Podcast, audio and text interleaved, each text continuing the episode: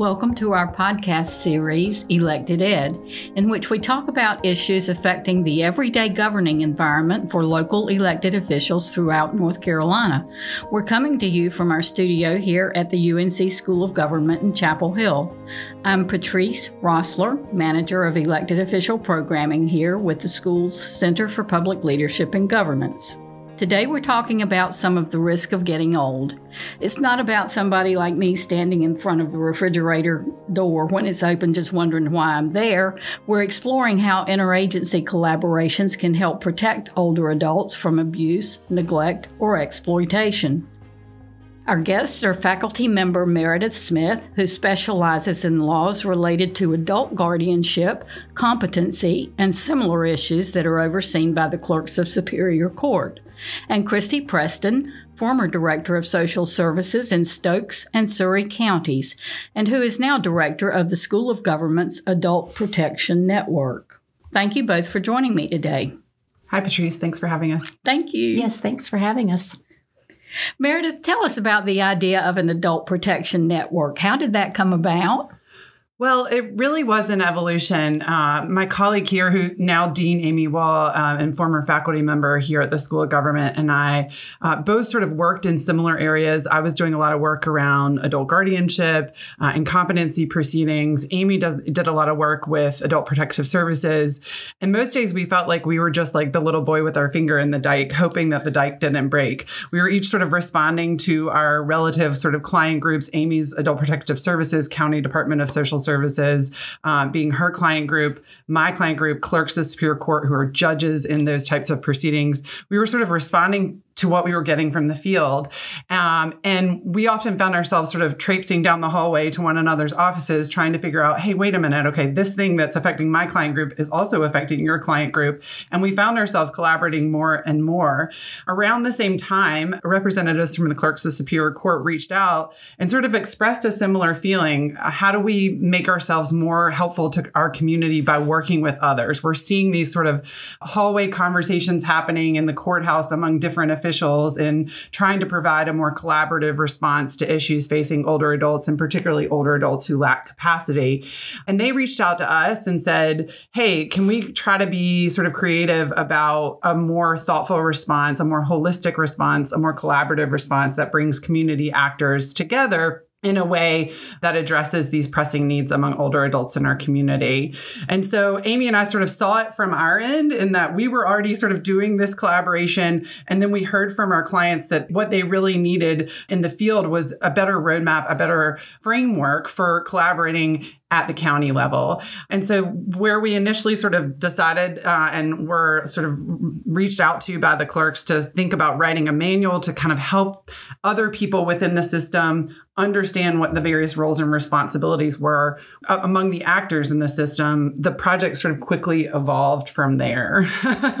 so, I'm picturing us here in our building where you run into somebody in the hallway you know, we've been through COVID where nobody was around, but now you have these opportunities to interact. And I can picture at the local level, you've got an agency here, you've got the court system there, you've got somebody over here at some other nonprofit. So they're not running into each other the way you and Aimee did here. So it probably adds a layer of work to collaborate. Absolutely. Absolutely. And what we were seeing, and I think what the clerks felt acutely, is that people were ending up in their offices at the end of the road at moments of real crisis. And so the question was how do we get upstream? How do we collaborate, get out of our offices, provide resources to the individuals in the community who need assistance upstream um, before they end up in crisis in the court system and need the assistance of a guardian to protect them from exploitation or to provide support uh, exercising decision making. And so that was the piece that we had to take it out of the office and sort of into the field and, and get outside of everybody's building. Go out to the real world. Yes. Which yes. leads me to you, Christy, because that's where you have lived and breathed and had your being over the course of your career. Tell us from your standpoint, formerly at the local level, how did these issues present to you? Uh, Patrice, in much the same way that Meredith just described. What you see on the local level is that agencies and communities that serve this population of vulnerable adults are still very much siloed, even when they try really, really hard not to be, uh, just due to the nature of the work, the stress, the complexity of the cases. Agencies that are serving these folks um, they lack the time, they lack um, the resources to be able to truly uh, make meaningful connections with other disciplines uh, in this in this community. The cases are more and more complex than they've ever been in adult protective services. You add in COVID and the uh, large amounts of turnover that are occurring in just about every profession so that works in this field.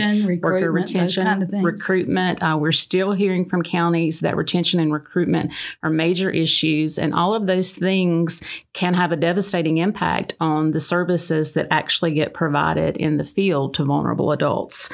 It also leads to a situation where uh, there's a duplication of efforts uh, among the professionals in the field and these are busy, busy folks. When you have an adult protective services social worker who makes a home visit to evaluate uh, an adult for alleged abuse or neglect or exploitation, you have law enforcement who sends out a police officer to investigate the exact same set of allegations. You have home health agencies and medical professionals, and they are all coming at providing services to this individual from a de- very different place, but all with the same goal in mind of providing protective services if we don't collaborate, if we don't get out of our silos, it's it's simply a duplication of efforts, and nobody nobody in this field has time to duplicate their efforts. And I'm guessing from the client standpoint, that can be very confusing. Absolutely, I've had this conversation already. Don't you all talk to each other? Absolutely, I personally have heard that. I bet more you than have. a time or two. I bet you have.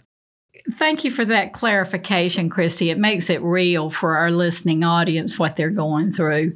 And the other thing that I think adds a layer of complexity in this point in time is how North Carolina's population is getting so much older. Mm-hmm. Um, I was looking at a report just yesterday, literally from the Division of Aging, about the percentage of our population that's over the age of 60 mm-hmm. based on the 2020 census if I remember the numbers correctly, it was was 17% of North Carolina's population now is over the age of 60.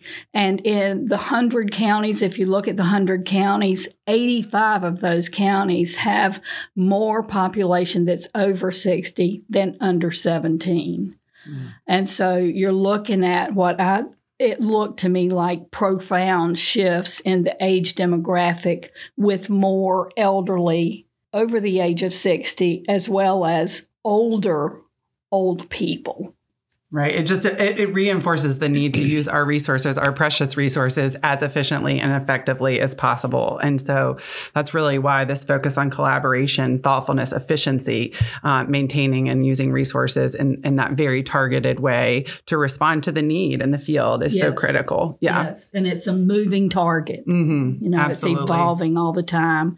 Meredith, no, at one point you got a grant for doing some of this work. Can you talk about how? That might have shifted the focus of where you and Aimee Wall started with this issue. Absolutely. We've come so far, it's hard to think back where we actually started, which is the clerks approached us and said, Can you write a manual? Can you have some written materials that we can give out to people when they show up in the courthouse to help them understand the network of services and supports that are available in the community um, to respond to instances of abuse, neglect, and exploitation? And we said, Great, sure, that we're the school of government. Manuals are our bailiwick. We are happy to start there. But um, some really smart professionals here at the school of government collaborated with Aimee and I, and they said, well, maybe we should get out in the field and sort of ask people what they really need. And so we did a road trip around the state. Yeah, yes, I know. Um, we we got Aimee and I got in the car and we traveled around the state and we met with communities from the coast to the mountains. We got different actors involved in the system in the room, from judges to clerks to social services workers and attorneys, guardian ad litem attorneys. We got everyone sort of who's got a touch point on this issue in local communities and asked them what they needed. And really, when we came back and we tried to distill down all that feedback, what we heard were sort of two categories of things. One, the actors in the system wanted to better understand what the other actors in the system could do and couldn't do. Because where there is a lack of understanding, what we would realize is that people would get frustrated with others in the system and say, when somebody called and said, Well, I can't do that, or that's not my role. And so, better understanding what are the legal limitations, the legal authority of each actor within the system to respond would enable everybody to sort of understand their role and better provide services and supports for that vulnerable adult at the center of the case.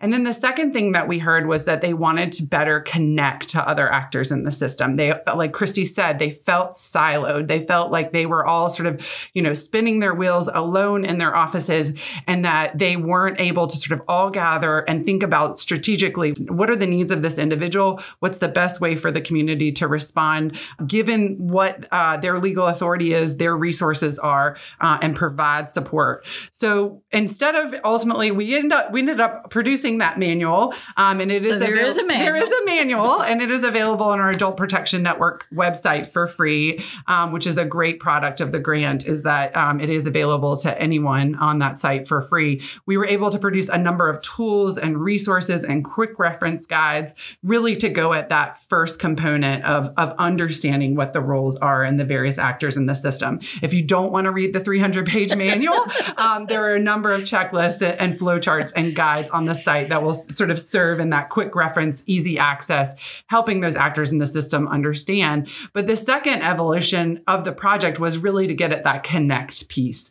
Ultimately, the Adult Protection Network is what came out of it. Yes, it is the manual, it is the resources, but it has also enabled us to stand up what Christy is now running, which is a help desk, which is a sort of uh, a call center, an email center, but also a, a sort of outreach center where we're there responding to calls, responding to the questions that come up in the field about how do I better collaborate to respond? Who are the other people in my community, in my county who are doing this work? We have a directory of professionals doing the work. We have a map on the website that shows, okay, what counties have multidisciplinary teams? Does my county have a multidisciplinary team?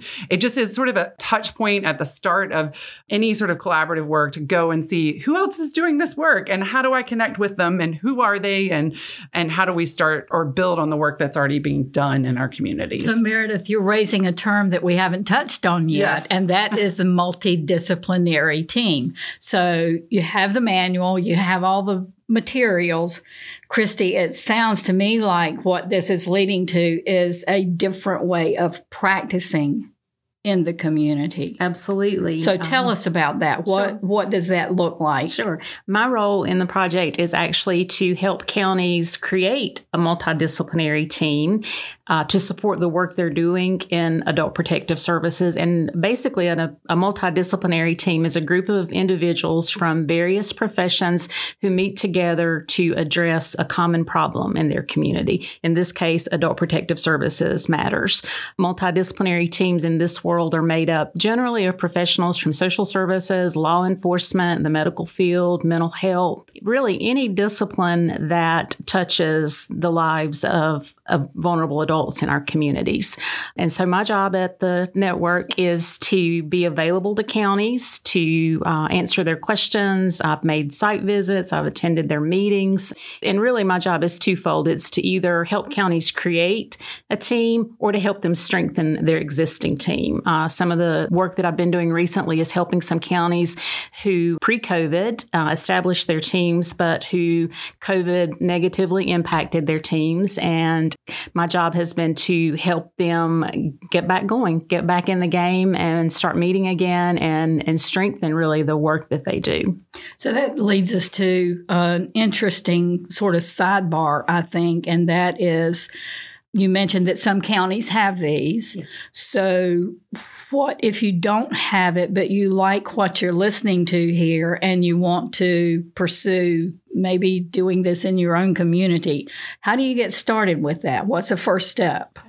Um, first of all, you need to find out if your county has a team or if you've had a team in the past. And oftentimes, uh, the director of the Department of Social Services will readily have that information. For people that are interested in starting a team, if they want to reach out to us at the help desk on the School of Government's website, we're happy to um, help people find others in the community who may be doing that work. Uh, but really, a, a good first step would be to contact the director of social services in your county. Excuse me, Meredith. I didn't mean to No, that's you. okay. I was going to say you can also go to our Protect Adults website where we have a directory of essentially professionals in the field who have said, I am involved in this work. I'm interested in doing this work. You can search by county. Um, so if, for instance, you're in Anson County and you're looking to see who else is out there doing this work, you can go on our website and see, uh, look at the map. And if, if Anson County's orange, it means they have a multidisciplinary team. You can click on that county, see the professionals who are involved in that work, and reach out to them directly. So it, it allows you to reach them directly. Exactly, Okay. exactly. Um, and you can also, if your county is not orange, if it's gray, meaning you don't currently have a multidisciplinary team operating, you can still search and see what other professionals in your community have expressed an interest in doing this work, um, and filter uh, by your county and and see others who are uh, you know have registered and their contact information would be available on the Okay. site. I think if you Google uh, UNC School of Government Adult Protection Network, that'll it'll pop up. The website is protectadults.sog.unc.edu.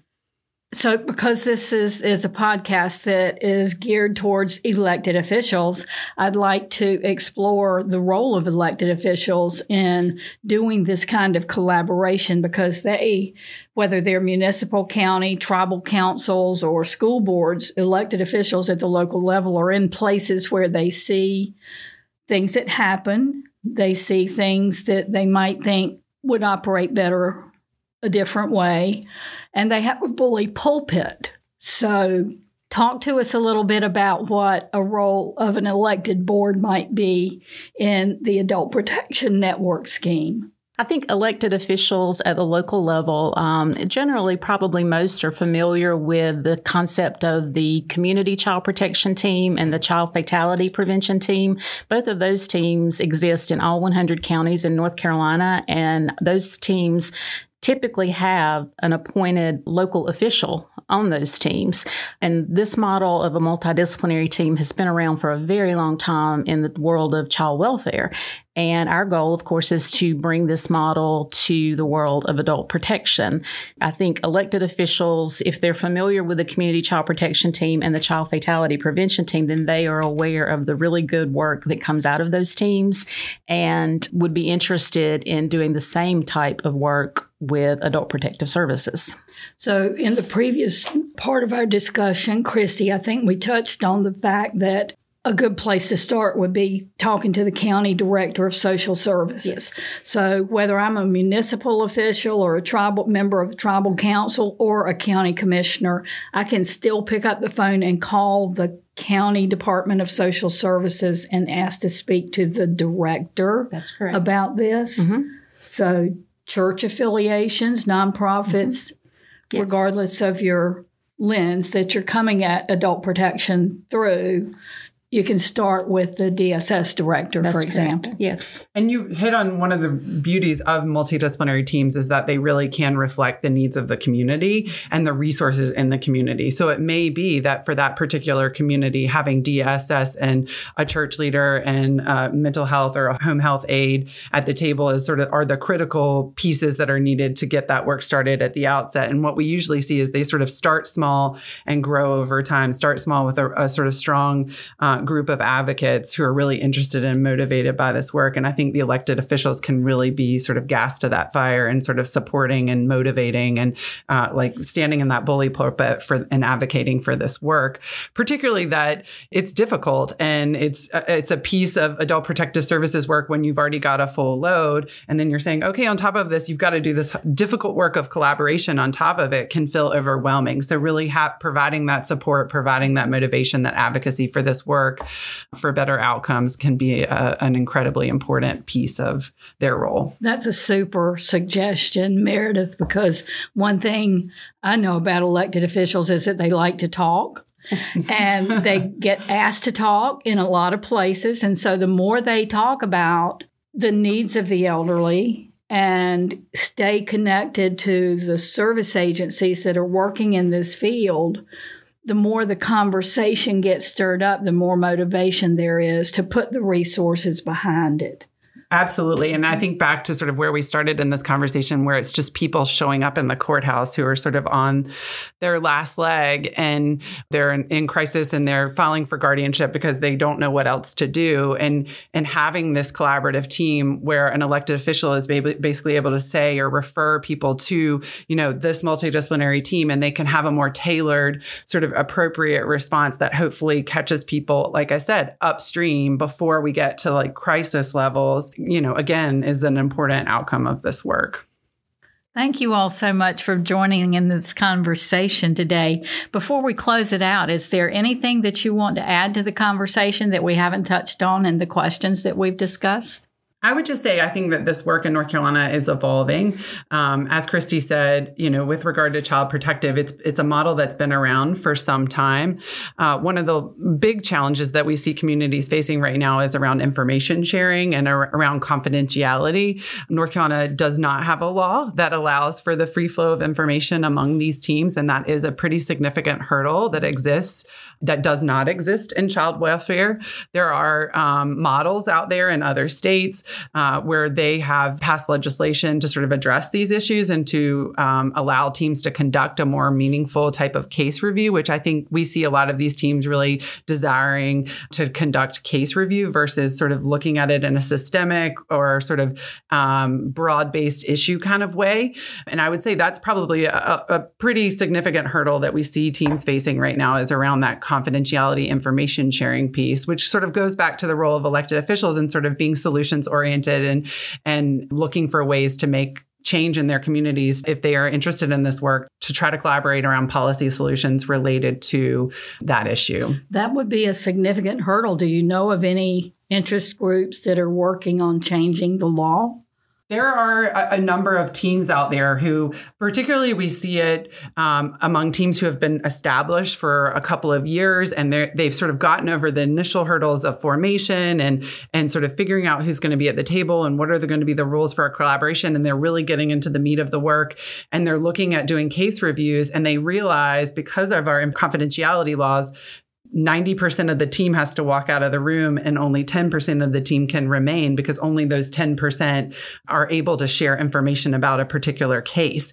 For example, there's a team in Guilford County that are they're hitting that spot. And so they reached out to us and said, "Hey, if we were to try to look at legislative options for this, what are potential solutions? And so we started thinking about policy options and drafting a model that is really mir- mirrored on the child welfare system about around information sharing. And they've been really interested in pushing that forward. But I think it's something that we hear across the state with yes. all teams and saying, okay, now we've gotten to the point where we want to really work active cases and share information around specific cases. And we want to bring in a broader base than just law enforcement and APS, how do we do that without violating confidentiality laws? Yes, I agree. I think that's the most common uh, issue that gets brought up to me is how do we uh, navigate the confidentiality rules uh, so that we can help real people in our communities. So, just out of curiosity, is this an issue that came up in the child fatality task forces as well? You know, I don't know about that. And I wonder, I mean, they have a statutory model that allows them to share information. It's very prescriptive about who can be at the table and how you share information and rules about uh, keeping information confidential among those authorized group members that just quite frankly does not exist in the adult protection world. And so um, it, it, does create a, another challenge to doing this important work. So what we see often as a result, uh, where, t- you know, obviously there are paths to getting consent from a client client that they're trying to serve. Um, but what we see is teams then zoom out and say, okay, we're going to look at systemic issues rather than work case specific examples um, and look at are there hurdles in the system that we can collaborate to address that make working a case among the legal you know landscape we currently have more effective. And so they don't discuss specific cases about a specific individual, but they look at more systemic issues and try to address them those systemic issues in a collaborative way. But ideally, I think most teams, what we hear is they want to be able to do both. They want to be able to do the systemic review, look at the big picture problems, do the advocacy, do the education in the community and the outreach um, and the prevention uh, uh mechanisms. But they also want to be able to work a case and have that law enforcement and APS social worker collaborate in a way where they both go out together to the, the older adult and, and they're able to get that information and come back to the team and share it among the professionals who are going to be able to provide the supports and services to assist that individual in a you know in an expeditious way. So I guess one step at the time. Yes, yes, yeah. There's a lot of opportunity here. Is the way that I think about it. Yeah. Um, the the, the uh, work is really important, and the possibilities are great for better outcomes. So endless options. Yes. Our guests for this podcast have been our faculty member Meredith Smith and Christy Preston, director of the Adult Protection Network. I want to give special thanks to our incredible studio producer, Paul Bonner. If you like this podcast, you can like and subscribe to it on our website. We're also on Spotify, Apple Podcast, Stitcher, and Google Podcast. If you have ideas for additional topics, you can reach me at proesler at sog.unc.edu. That's P R O E S L E R at sog.unc.edu.